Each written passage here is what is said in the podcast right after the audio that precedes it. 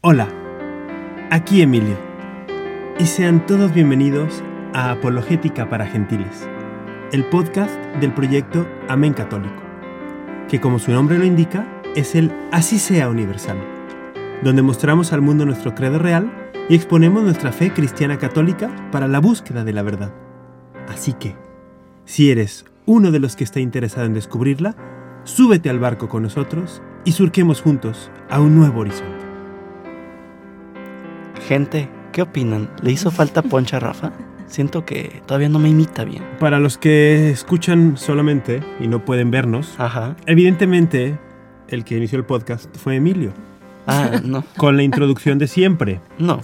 Entonces, estamos aquí, un nuevo episodio. Yo soy Rafa. Bienvenidos todos los escuchas y los que nos ven por redes sociales de Apologética Hola. para Gentiles. Bienvenido, Emilio. Gracias, Rafa. Yo iba a presentar, pero está muy bien. Pues yo di la introducción, ¿no? Sí, pero no por eso tienes que presentar. ¿O la diste tú? ah, si la diste tú, por eso tú quieres presentar.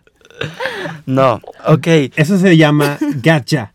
Pris, hola. Hola, Rafa. Nuestros amigos que nos siguen en redes sociales están disfrutando un video. Si ustedes quieren eh, ver nuestro video, pues eh, síganos en Instagram, en Facebook, en, en- En Twitter. en Twitter. En En Twitter. Twitter. Y Twitter los que nos están viendo, que quieran escuchar el episodio completo, tendrán que suscribirse al podcast. ¿En dónde? ¿Dónde En se suscriben al Spotify. Ah, en eh, Spotify, Apple Podcast, Google Podcast, Anchor, um, donde quieran. Ok. Estamos. Entonces, bueno, ¿de qué vamos a hablar el día de hoy, joven Emilio? Hoy tenemos continuación a los mandamientos, así que hoy vamos a tocar un tema muy sensible o impactante. ¿Cuál es la palabra correcta, Rafa? Pues ambas. Teología del cuerpo. Y para ello tenemos una invitada estelar. Digo estelar porque no. Porque a Pris y a Rafa ya los conocen, ya han estado aquí. Está en vía telefónica Claudia Pérez. Claudia, ¿cómo estás? Hola, muy bien, gracias a Dios, mucho gusto y gracias por la invitación. Un gusto tenerte por acá. Claudia, una pregunta. Para la gente que no te conoce, ¿nos podrías platicar un poquito de ti? Bueno, soy una mujer muy feliz de ser mujer, hija de Dios, esposa y madre de cinco hijos y uno en el cielo. Y eh, con mi esposo tenemos más de 20 años en el ámbito de la formación de la familia como eh, instructores, talleristas, dando, pero especializados en los temas de sexualidad. Formación de los hijos, etcétera. De unos siete años para acá nos, nos embarcamos en el estudio de la teología del cuerpo y tenemos un apostolado ya cinco años con jóvenes eh, profesionistas y también con adolescentes donde damos talleres y formación en todos los temas pues que estén relacionados con, con familia, amor, sexualidad, relaciones. Damos consejería, acompañamiento espiritual también Cool. y en nuestro equipo están jóvenes profesionistas que también ya se capacitaron para pues para ser parte de, de esta labor de propagar eh, estas enseñanzas que a muchos nos han cambiado la vida. Perfecto. Así brevemente, o bueno, ¿cómo describirías tú para ti qué es teología del cuerpo? Algo que impacte a la gente, que le llame la atención, que sea como, oye, esto me interesa, esto no es un tabú. Sí, bueno, para mí, te voy a decir primero mi experiencia. Fue entrar en contacto con la teología del cuerpo, fue descubrir que Dios conoce todos mis deseos más profundos y todavía más, incluso Él es quien nos puso ahí. Que Él conoce profundamente mi corazón, que Él, que todo lo que siempre anhelé y todo lo que sentía que me faltaba es por una razón. Y la teología del cuerpo me daba muchas respuestas, eh, primero que nada esperanza, eh, para ser feliz verdaderamente en esta vida y no tener que esperar a morirme para ser feliz en la vida eterna. Ok, ok. tenía yo este tenía yo este concepto así como de que bueno cuando cuando llegue la vida eterna podré ser feliz por fin plenamente y y a la vez me daba muchas respuestas acerca de mis carencias afectivas acerca de de mm, mi camino con Dios con Jesús eh, mi propio pecado mi propia experiencia del, del pecado y de debilidad Ok. y, y era una respuesta muy, muy grande y muy presente y muy real de que hoy y ahora y aquí Cristo eh, viene y redime mi corazón y me da la posibilidad de, de, de, de que hace nuevas todas las cosas conmigo cada día y, y luego lo vivimos también como matrimonio, fue un parteaguas en nuestro matrimonio, la verdad que un antes y un después eh, al entrar en contacto con la teología del cuerpo y después lo empecé a ver en mis hijos y, y así ha sido una historia de, de una continua renovación, de una continua renovación esperanzadora, alegría, eh, pasión, no sé, puedo hablar tres horas de esto, así que Ok, ok, estoy tratando de resumirlo. perfecto. Rafa, para ti, ¿qué es la teología del cuerpo? Pues mira, para no repetir Ajá. lo que nuestra super invitada ha dicho, el- yo diría, entre otras cosas, que la teología del cuerpo es la respuesta Ajá. que el Espíritu Santo ha suscitado por medio de Juan Pablo II, aunque no solamente por medio de él, para responder justamente la respuesta hacia... Responde la respuesta. No, la respuesta hacia la gran herejía Ok. que es la ideología de género. ¿Solo la ideología de género o la libertad sexual? No, bueno, pero es que yo digo, el- la, la- la ideología de género es el, el fruto maduro de todo este devenir de Sí, décadas de que venimos que venimos experimentando. Entonces yo diría que la teología del cuerpo es eso que el Espíritu Santo nos ha dado por medio de San Juan Pablo II para contrarrestar esto que es una herejía en muchos niveles, ¿no? Antropológico, Destructora. teológico eh, y destructora, exactamente. Ok, perfecto. Totalmente de acuerdo, ¿eh? Eh, ¿Les parece si empezamos con las preguntas? ¡Vamos! Claro.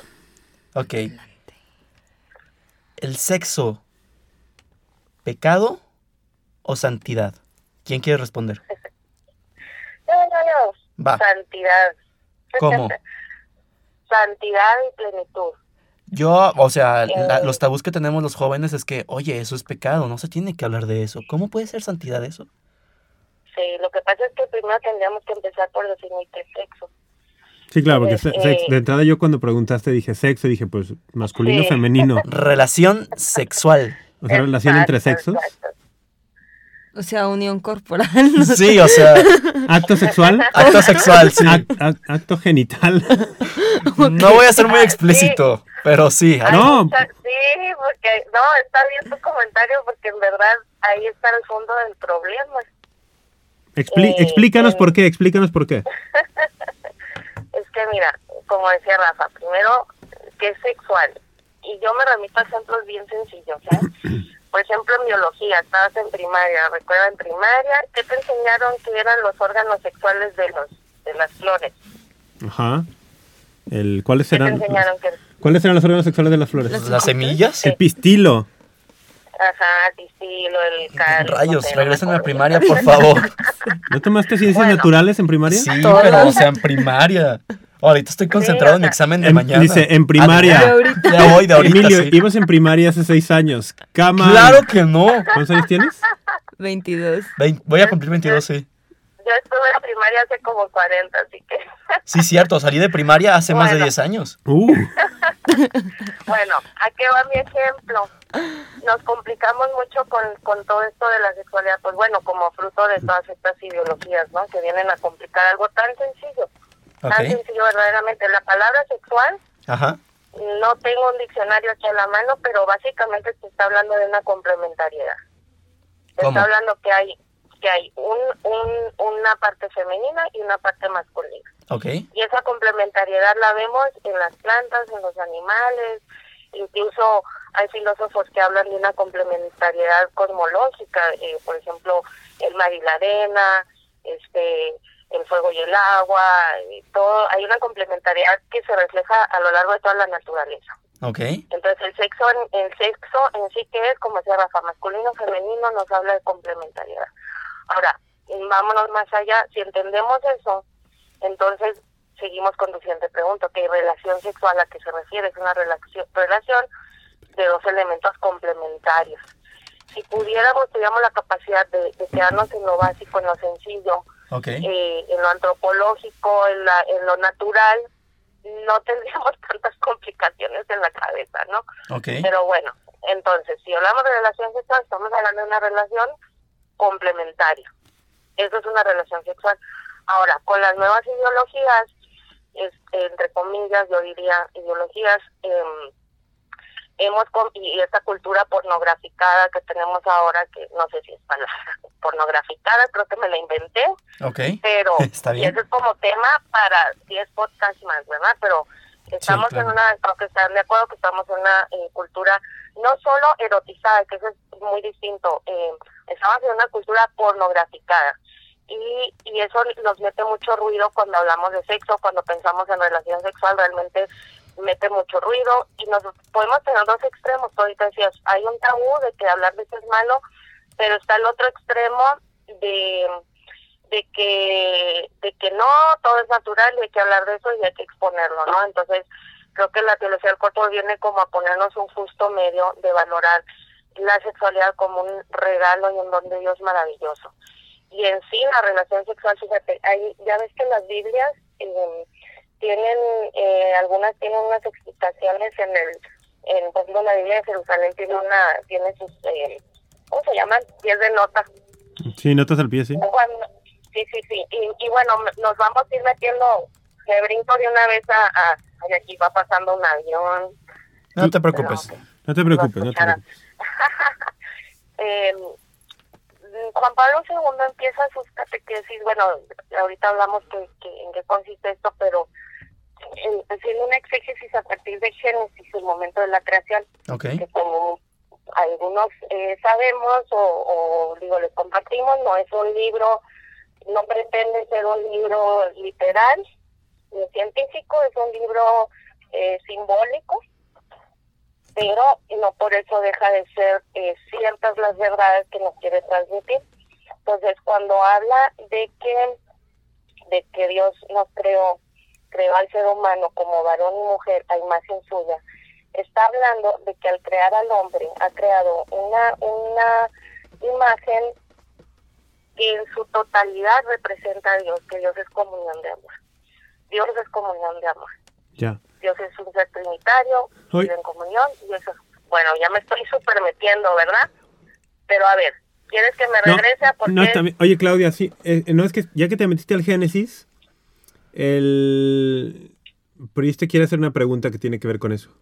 Lo que pasa es Ok. que eh, dentro de la lectura leí que decir teología del ¿Cuál, le- cuerpo... cuál lectura? Sí, ¿cuál lectura? Una lectura sobre teología del Ah, ok, ok. Ok, te bien. formaste antes, leíste algo de teología Bien, bien, muscular, está bien, Te felicito, continúa, muy bien, continúa. Qué bueno hizo su tarea. Muy Sí, bien. muy bien. Decía que decir teología del cuerpo es simplemente otra manera de decir que estamos hechos a imagen y semejanza de Dios. ¿Qué tan cierto es eso? ¿Y cómo es eso? Ah, qué padre pregunta. Eh, no, pues no es simplemente decir eso, pero sí, esa es la base. Dice Juan Pablo II eh, en una de sus catequesis, eh, porque bueno, entre paréntesis, ¿no? Cuando yo empecé a, propagar la teología del acá en Sonora, eh, la gente me veía con cara de qué herejía estás diciendo, mujer. Ok. ¿Verdad? Porque vengo y digo teología del cuerpo. Y precisamente por esta cultura pornograficada, ya decir cuerpo o sexo dentro de un ámbito religioso es casi, casi que pecado, ¿no? Sí. Como la señora esta viene a hablarnos de eso. Eh, y Juan Pablo II lo, lo aclara, él dice, ay, me encanta esta frase, no sabes lo que me fascina. Dice, el cuerpo entra por la puerta grande de la teología cuando Cristo se encarnó. Palabras más, palabras menos, creo que ya la, ya la, ya la parafraseé un poco, ok. pero él dice el cuerpo entra por la puerta grande de la Claro. teología. Es que la, la encarnación cambia todo, ¿no? La encarnación Porque cambia todo. de pronto te, te quita estas ideas equivocadas de dualismos donde el, el cuerpo es malo, el alma es la buena. Y cuando, Exacto. cuando Dios decide tomar carne, carne material, pues dices, ah, caray, cambió todo ahí. Sí, sí, sí. Ahora otro punto. Juan Pablo II, al referirse a cuerpo, él hace varias veces la aclaración que no se está refiriendo solo a la corporeidad, sino a la persona en su totalidad. Claro. Entonces, estamos hablando de un filósofo eh, personalista, que el personalismo es esta corriente filosófica que gira alrededor de la, de la persona como como el fin de la creación, ¿verdad? Más o menos, digo, Sí, sí, sí. En mis palabras, en mis palabras muy, muy aterrizadas. Sí, claro, y él no está hablando de Eh, cuerpo como para introducir un- otra vez un dualismo, no de cuerpo-alma, sino está hablando, se Exacto. refiere a la No totalidad es- de la persona. Muy bien dicho, muy bien dicho. Entonces, alma, cuerpo, espíritu, somos una unidad integral. Pues a eso se refiere. Entonces, él mismo a lo largo, de hecho, él a sus catequesis primero les había titulado de otro modo. Él, él, él le llamó la sacramentalidad del, del cuerpo y el, mira, aquí tengo por aquí, tengo el nombre, pero le había llamado hombre y mujer los creó, así tal cual lo iba a, pre- a- a publicar como libro. Ajá. Eh, pero él mismo a lo largo de las catequesis va, va diciendo, esta especie de teología del cuerpo, la, la, la, la, la, esta especie de teología del cuerpo, o sea, vuelve a mencionarlo y vuelve a mencionarlo. Y a mí me impacta pensar esto, mira, ponte a pensar, Cristo vino a nosotros como cuerpo, como persona, como persona sexuada, Sí, como varón. no vino como varón con todas lo que implica ser un varón. No como un vino así no como un angelito sin partes privadas, ¿no? Si no vino como gender fluid. no, pues. Me encanta eso. Ok. Dios bendito. ¿Sí? ¿Qué nos está diciendo para empezar de la, san- la santidad del cuerpo? La belleza del cuerpo, lo sagrado que es el cuerpo, que Dios mismo lo tuvo y que incluso fue engendrado dentro del cuerpo de una mujer, que el Espíritu Santo la desposó y, Sí, sí. y fue engendrado y, y, y, creció, y, ¿me entiendes? Entonces viene a decirnos mucho acerca de lo, de lo sagrado que es el- cuerpo. Luego nos entrega su cuerpo en la cruz. Sí. Oye, oye, Claudia, para, para esto, es que es- esto tendríamos que hablar muchos más programas, claro. ¿no? Pero es que estoy viendo aquí que los muchachos, Priscila y Emilio, hicieron una lista de preguntas gigantescas. sí. Y, y justo ahorita que hablabas de la encarnación y cómo nuestro Señor tomó un cuerpo sexuado y se encarnó en una mujer, en una mujer sexuada, eh, hay un par de preguntas que creo que pueden venir a, ¿Ok? que vienen muy al, que vienen muy al caso con, ya que, ya que entr- entraste a este tema. Muy bien. Primero le pregunto yo a Rafa. Rafa, ¿cuál es el significado real de masculinidad? ¿Es un macho fuerte? O como dirían hoy en día, un macho opresor, pelo en Hércules. pecho, Como yo. lomo patri- plateado. ¿Eres, eres opresor, Rafa? ¿Oprimes? Soy, soy un macho alfa. Eso sí, un macho alfa sí. El, Ok. no, mira, yo quisiera dar mi, mi versión breve, pero para dejar hablar más a Claudia. O sea, para mí, en el- lo que yo leo en el Génesis y lo que veo sobre todo en la cruz, en la cruz de Cristo, es que ser hombre, ser varón, es estar dispuesto a una entrega sacrificial por el bien del otro. El- eso, yo, eso es lo que yo veo, lo que aprendo en la cruz, ¿no? La entrega, estar dispuesto a entregarme para proteger y dar vida al otro.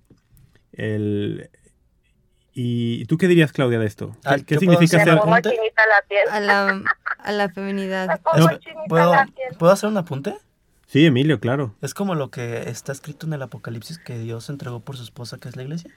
Eh, pues sí, sí, aunque en el Apocalipsis habla más bien de la unión nupcial, ¿no? Sí. Lo de la Sí. entrega está en Efesios 5. Pero Ok. sí, sí, esa es la idea. Ok. Pero es lo mismo, ¿eh? Sí, claro, Y aquí sí te voy a interrumpir. Toda la Biblia es un matrimonio. claro. Empieza con un alianza. matrimonio, a la mitad está lleno de matrimonios, cantar los cantares, la entrega de Cristo a su iglesia en la cruz y al final el Sí, apocalipsis. las bodas del Cordero es el, el gran culmen, ¿no? Sí. Sí. ¿Tú qué dirías de, de la masculinidad, Claudia? ¿Qué es? No, Rafa, estoy totalmente de acuerdo contigo. Es eso, y creo que es muy importante eh, hacer un, de veras grandísimos esfuerzos por re- recuperar la, la masculinidad del varón, la masculinidad verdadera. Esposo y yo hemos colaborado también en, en grupos de matrimonios y en grupos de prematrimoniales. Damos consejería a novios también. Ok. Estoy a las órdenes, ¿no? Y vemos mucho cómo ha afectado al varón esta distorsión de lo que confiere ser masculino. Ok. Ok. Se le ha dicho, se le ha dicho que tiene que ser agresivo, se le ha dicho que tiene Fuerte. que ser este Matador. fuerte físicamente, tiene que ser eh, sexua- sexualmente activo, agresivo Sí. sexualmente, incluso tenemos dos extremos muy muy polarizados, por la, por un lado la pornografía está pintando una masculinidad muy agresiva, muy violenta, muy dominante, eh, muy en contra de la dignidad de la mujer y eso a la vez quita dignidad eh, la- al hombre, le, le- le rompe, le, le violenta Y por otro lado, pues en una respuesta muy radical, este feminismo radical contra eso, de, de una, de un radicalismo que quiere desmasculinizar al hombre. ok, ¿Por Claudia. qué? Porque, porque reconoce este, este extremo violento. Sí, Priscila. Claudia, eh, alto, este, tenemos el tiempo encima. Este, Ay, vamos a hacer este preguntas, Preguntas. y pues, No, pero por ejemplo, esto que decía ahorita, tenemos un feminismo muy, muy, muy radical que desvirtúa y entonces Sí. ahí... Sí, ahí, entra la pregunta de Priscila. Ahí es cuando sí, me, me devuelvo al punto, me devuelvo al punto. me el hombre está en un, en un columpio entre no seas masculino y, y esta masculinidad ex- eh, equivocada. Entonces, Claudia. verdaderamente Cristo nos viene a invitar a eso. Y la teología del cuerpo nos lo, re- nos lo responde el cómo. Ok, El llamado entonces, del hombre es a entregarse como Cristo mismo se entregó a su iglesia. ¿cuál es el significado de la feminidad para ti? es ser receptora del don masculino. Así como la, el, Cristo está llamado a ser, a entregarse a su iglesia como, digo, el hombre está llamado a entregarse a su iglesia como Cristo, la mujer está llamada a recibir el don de su esposo, así como lo recibe eh, la iglesia, recibe el don de Cristo. Nosotros todos como iglesia y, y representados sobre todo en la Virgen María, no sé si han visto un crucifijo muy hermoso, se llama la Cruz de la Unidad, es del, de los, eh, del movimiento de Schoenstatt, representa a la Virgen eh, recibiendo en el cáliz la, el- la sangre del costado de Cristo. Ok. Eh, y ella está como, como, como si estuviera acostada con él en el, en el crucifijo. Ella está recibiendo el don de la redención, el don total de, de este Cristo que se, que se entrega con todo su cuerpo, con toda su alma, de un modo sacrificial, como dijo Rafa. Entonces la mujer está llamada a ser receptora de ese don. Muchas veces la feminidad eh, eh, actual ha perdido, Oye, ha pero- perdido mucho de esa esencia pero de, eso de no ser la- receptora. Eso no la, no la relegaría a un, Segundo lugar. a un papel muy secundario, no secundario, sino a un papel reactivo. Estoy pensando como que algo que nos podrían, algo que nos podrían Contestar. debatir, ¿no? De esto. rebatir, rebatir, sí, sí, sí. Bueno, pues no, lo que pasa es que, bueno, eh, hay ideas, ideologías por ahí que nos quieren hacer ver el papel de la mujer como si fuera secundario y como si solo ser eh, el que inicia, el que se dona, fuera eh, como que lo que te da importancia, ¿no? Pero no estamos descubriendo que es una una eh, reciprocidad ambos son ambos son protagonistas. Esto fíjate que nos viene un poquito desde la cultura judaica donde la mujer no tenía un lugar en la en la sociedad, ¿no? Entonces todavía estamos arrastrando cosas. Cristo mismo vino a querer redimir, esto fue el primer feminista real en la historia. Eh, nos falta todavía recuperar, descubrir que hay una reciprocidad y que ambos son protagonistas, porque sin el que recibe, el que da no tiene sentido. Claro, la, la dinámica del don no tiene sentido si no hay un... no tiene sentido no- si no hay están quien ambos. Es tan Y ahí es importante dar re- como recibir, ¿no? Exacto, y ahí es donde me regreso a tu primera pregunta, ¿por qué es santa la relación sexual? Porque está llamada a ser un acto humanificante y santificador en el matrimonio, porque es la oportunidad de la persona para hacer lo que está llamado a hacer, hacer don. Oye, Yo soy un don para mi esposo cuando lo recibo. y se me ocurre preguntarte, porque en, en el matrimonio creo que nos quedaría muy clara esta idea de la reciprocidad del don, pero ¿qué pasa con las personas que optan por una vocación en la que no se casan o por las personas, eh, pienso aquí en Emilio, en Priscila, que son todavía muy chicos y que no están casados, No saben si se van a casar? ¿Cómo se ve, ¿Cómo Ujú. cómo se ve esto en la vida de las personas no casadas? Mira, es que lo puedes ver incluso a nivel de amistad. Tú te sientes muy bien cuando le llevas un... Ay, me encantó un ejemplo que pusieron en un podcast, el padre. ¿Tadeo? Que le llevas un pastel, el, el Ah, padre sí. que estuvo en un podcast. Sí, padre Tadeo. Qué Saludos, padre. Tadeo, lo extrañamos. Saludos al padre Tadeo, ya soy tu fan. Este, le llevas un pastel a tu amiga Sí. y tu amiga te dice, ay no, guacala, no me gusta ese sabor o estoy a dieta. Ajá. No hubo reciprocidad. ¿Cuál era su papel eh, en esa dinámica? Recibir el don. Entonces, a diario tenemos oportunidades de vivir esta reciprocidad y este llamado a ser don para todos. Y todos somos protagonistas. Si, si, tú, si tú tienes un, no sé, le quieres hacer un, un detalle a tu mamá, ay, le voy a ayudar a limpiar algo en la casa porque la veo muy cansada. y tu mamá no lo recibe con gusto o no te deja hacerlo, ¿cómo te sientes? Frustrado, ¿verdad? Entonces, en esa dinámica tu mamá también es protagonista, tu amigo es protagonista también, se necesita quien reciba el don para que tú puedas ser don. Sí, Y oye, a fin de cuentas, sí, no, no, eh, no, sí, pe- perdón, te- es que te quería preguntar, por ejemplo, el, una persona que, que tiene atracción a su mismo sexo, ¿no? Un muchacho, una muchacha, sí, muy buena pregunta. y te va a decir, oye, yo, Em- ¿por qué, cómo sería, vamos, voy a jugar al abogado del diablo, ¿va? Va. Eh, De acuerdo. te- digamos que esta persona, a ver, yo entiendo, conozco la enseñanza de la iglesia que a una persona con atracción homosexual lo invita a una vida de abstinencia. Castidad. Eh, Pues la castidad, está, eh, Castidad la castidad es para de todos, ¿no? ¿eh? Sí, no, por eso Sí. digo, pero la castidad están invitados todos, De ¿no? celibato, de celibato, digamos, El, digamos, sí, porque sí, porque castidad es para, para cualquier estado de vida, pero digamos, a- al que tiene, un- la, la iglesia invitaría al que tiene atracción homosexual a que la castidad la viva, eh, bueno, sí, absteniéndose de relaciones sexuales, eh, una vida célibe, sin casarse.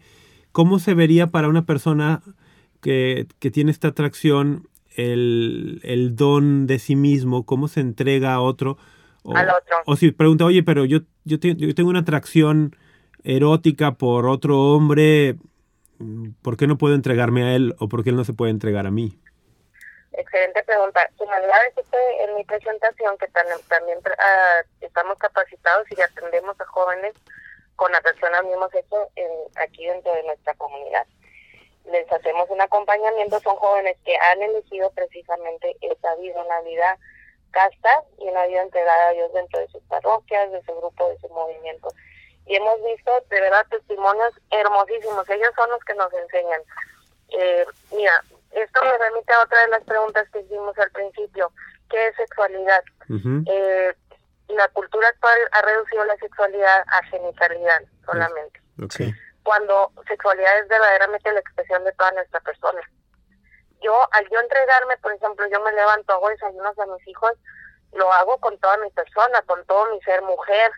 Mi esposo cuando se levanta y les hace desayuno, les hace desayuno como hombre y verás qué diferente sale el desayuno. Sí, sí. Les gusta más el de mi esposo, no el mío, ¿eh? Ah, les Qué gusta raro. más el de mi esposo. Entonces, todas mis expresiones de entrega constituyen una, una expresión de mi sexualidad. También, uh, para hablar de eso tendríamos que hablar también de la vida consagrada. O sea, no, no una persona consagrada no es una persona frustrada en su sexualidad. Sexualidad es la capacidad de entregarme con, con lo que soy, con todo mi ser mujer, con todo mi ser hombre. Y no está relacionada a mi orientación sexual Ok. es mi capacidad de amar, porque al final de cuentas eso es lo que significa la sexualidad. Cuando nosotros vemos el cuerpo, cuando tú te vas a Génesis o te vas a ley natural o quita la Biblia si quieres, pero ¿qué nos está diciendo el cuerpo y qué nos quiere decir Dios a través de nuestra creación como hombre- hombre y mujer? Tú ves el cuerpo de un hombre, tú ves el cuerpo de una mujer, ninguno tiene sentido por sí solo. El cuerpo del hombre me dice que está hecho para alguien, para alguien más complementario y el cuerpo de la mujer también.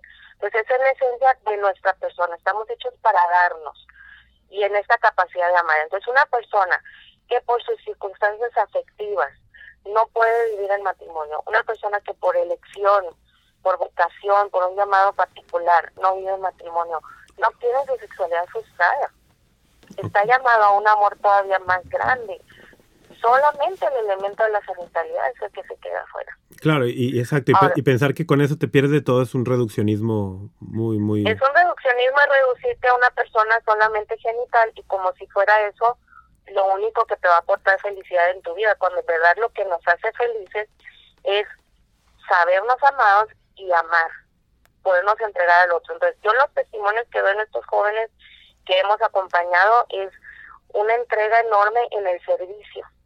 Ellos ahí ven expresada su, sex- su sexualidad. Mande. Claudia, una pregunta. Dentro de, de lo que es el, el feminismo y así, ya para último, para cerrar, eh, ¿qué pasa, por ejemplo, con esto dentro de nuestra sexualidad como mujer? Cuando, por ejemplo, traes ropa muy preocupati- provocativa. ¿Preocupativa? ¿Se preocupa mucho la Preocupativa. ropa? también, también preocupativa, ¿eh? A veces, a mí, a mí a veces sí me preocupa la ropa. Sí, de verdad, porque la verdad es que me las nuevas que generaciones de por sí está como muy libre el rollo ya. Entonces me Libre gustaría... entre comillas, ¿no? Sí, libre entre comillas. Mira, ¿Pero a qué sí, te sí, refieres, sí. Pri? O sea, como... Que cada quien tiene sus ideologías y las defienden que- mucho. No, pero con lo de la ropa me refiero. O sea, por No, ejemplo, ¿qué que- pasa cuando expones mucho tu cuerpo con esto de la feminidad? Mm. Porque tengo entendido Mira. que parte de la sexualidad de la mujer es, Sí, o sea, obviamente es esconder, o sea, no esconder. Parte como de un misterio, es que es el- lo padre del misterio Es es, velar. Guardarlo, ¿no? es guardarlo, exacto, ajá. Intacto hasta Entonces, que indicado, indicada. Exacto. Entonces, Mira, yo, yo estoy bien de acuerdo con nuestras amigas feministas que lo ideal sería que pudiéramos vestirnos como quisiéramos y que los hombres no nos vieran como un objeto. Ok. En eso estoy totalmente de acuerdo y eso es eso es esa era la visión original del hombre originario de, de, de antes del pecado original y a lo que estamos ya para lo que Dios nos creó con una mirada cuando habla de desnudez originaria en, en en el Génesis, cuando Juan Pablo II lo menciona que están desnudos, es que podían apreciarse y valorarse en su totalidad. Pero bueno, en la realidad no es así, y menos hoy en día, menos hoy en día. Cada vez, fíjate, a mí se me hace muy un síntoma muy muy curioso. Observen esto y analícenlo. Antes, te estoy diciendo hace 10 años, 15 años, cuando yo tuve a mis hijos, eh, dar pecho en público no era motivo de, de molestia, ¿verdad? No era, eh, sí, te, te tapabas o la persona volteaba la mirada por discreción y todo, pero no era algo que tú dijeras, ay, qué incómodo, ¿no? Mm, ahora estamos décadas después en las que hay mucho más pornografía en todas partes, mucho más exigencia de la, supuestamente el de la libertad de las mujeres, de vestirte como quieras y, y todo, lo, todo lo que hay en los medios de sí. Y resulta que ya ven que sacaron el, esto de que no podían dar, eh, querían hacer esta ley de que las mamás no dieran pecho en público. Bueno. Se me hace una contradicción. ¿Sí se acuerdan de eso? Sí, o sea, Sí, estamos pero- hablando de una sociedad en la que Mon Laferte puede salir exacto. con los pechos descubiertos para mandar un mensaje político, pero les sí. molesta que una mujer amamante a su hijo. Sí. Exacto. Entonces estamos Entonces, hablando también ahí de una cuestión de son- molesta la son maternidad. síntomas.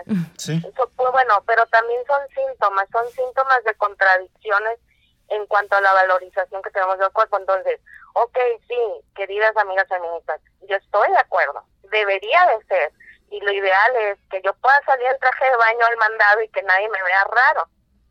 Pero en el mundo, la realidad es es que el mundo nos ha cosificado y nosotras a veces contribuimos a eso, pero más que contribuir, somos víctimas de así como hablábamos hace rato de masculinidad y que yo les decía, el mundo ah, está engañando a los hombres sobre, lo que debe ser masculino, también está engañando a las mujeres sobre lo que debe ser femenino. Y se interpreta muchas veces como un, como un resaltar solo los atributos sexuales y se olvidan las virtudes femeninas, se olvida la capacidad enorme de la mujer de entregarse, de amar, de la belleza que nos que refleja acerca de Dios simplemente una mujer, toda la belleza, el, el por ejemplo, hablando de los senos, esa capacidad de alimentar, de ser vida para otro ser, eh, todo eso eh, se nos olvida porque estamos en medio de, un, de, de, de una pues esta cosificación de la mujer. Sí, una, una es la ¿no? sí. Sí, Oye, entonces, pretender salir con, con ropa eh, muy escasa a la calle y que nadie me mire como cosa, pues es vivir fuera de la realidad. y también tendríamos que hablar Sí, después, solo creo. que ya vino nos del tiempo de, de cómo incluso, aunque nadie te fuera a cosificar, estaría el tema del pudor y el Sí, significado claro. del pudor, ¿no? Todo De lo de guardarte. velarlo o lo que es lo que es sagrado y Sí, pero bueno es eso es, para otro es para otro tema sí, Sí, ya. claro nos tenemos oye nos tenemos que ir se nos acabó el tiempo Sí. te agradecemos un montón Muchas gracias, Claudia. Muy buenas No, respuestas. Claudia. Siento que brinqué por aquí y por allá, pero es tan extenso Ya todo lo que se no te puede hablar a partir de la Es teología mucho. del cuerpo que encantada yo. te agradecemos Muchas muchísimo gracias. muchachos muchas gracias también por estar aquí Priscila Gracias a ti, Rafa. Un placer. don estar Emilio contigo. Rafa, ¿algo que quieras añadir antes de, yo estoy cerrando Emilio de cerrar, Rafa? ¿Qué? ¿Qué? ¿Cuál fue la pregunta? Sí, te dije Emilio que si quieres decir algo para cerrar ¿Qué quiero decir yo?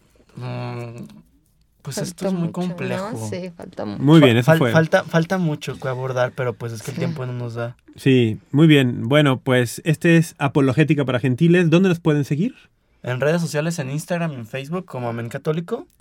En Twitter. Twitter, que ya tiene actividad. Como Amén Católico también. Sí, como Amén Católico. Suscríbanse a nuestro podcast. Por que está en cualquier lugar que puedan buscar. Compártanlo. Sí, si les gustó, por favor, compartan lo que seguiremos abordando. Y, chicos, Y por redes pueden mandarnos preguntas o sugerencias de temas. Por favor. Estamos interesados en saber qué quieren y qué los dos me interrumpieron bien feo. Ay, te queremos mucho.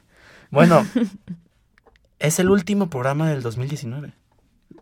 Gracias por temporalizarlo. Sí, sabía que me ibas a decir eso, pero es que viene el especial de Navidad. Sigues haciéndolo. Ok. Sí, ya sé, Rafa, pero, pero los que nos siguen, eso es como para los que nos siguen cada que publicamos directamente. Entonces, Y además que se enteren que este es el que cerró el 2019. ¿no muy sé? bien. Entonces, tu- Ok. tu, tu punto es... Así nos escuchan en el 2025. o donde sea. Es el Viene cierre, el, sí, es con esto cerramos el 2019. Que fue el año donde más nacimos y crecimos. Más bien fue el año donde nacimos. Donde nacimos y crecimos. Pero como te diría proyecto. como, esperen el especial de Navidad. ¿no? Esperen el especial de Navidad y agradecerles por acompañarnos durante este tiempo. Síganos, no nos dejen de seguir si estamos ya en el 2038. Te fuiste, Pues no sé, ¿qué tal que sí? te fuiste, sí. Y bueno, pero hablando de irnos, nos tenemos que ir. Sí, Muchas gracias. Que Dios nos bendiga. bye. Quiero ser consciente de lo que realmente soy. Espero darme cuenta del camino al que yo voy. Despierta, ábrete a la realidad y encontrarás tu libertad. Encuentra, es posible, solo hay que buscar y así llegar felicidad.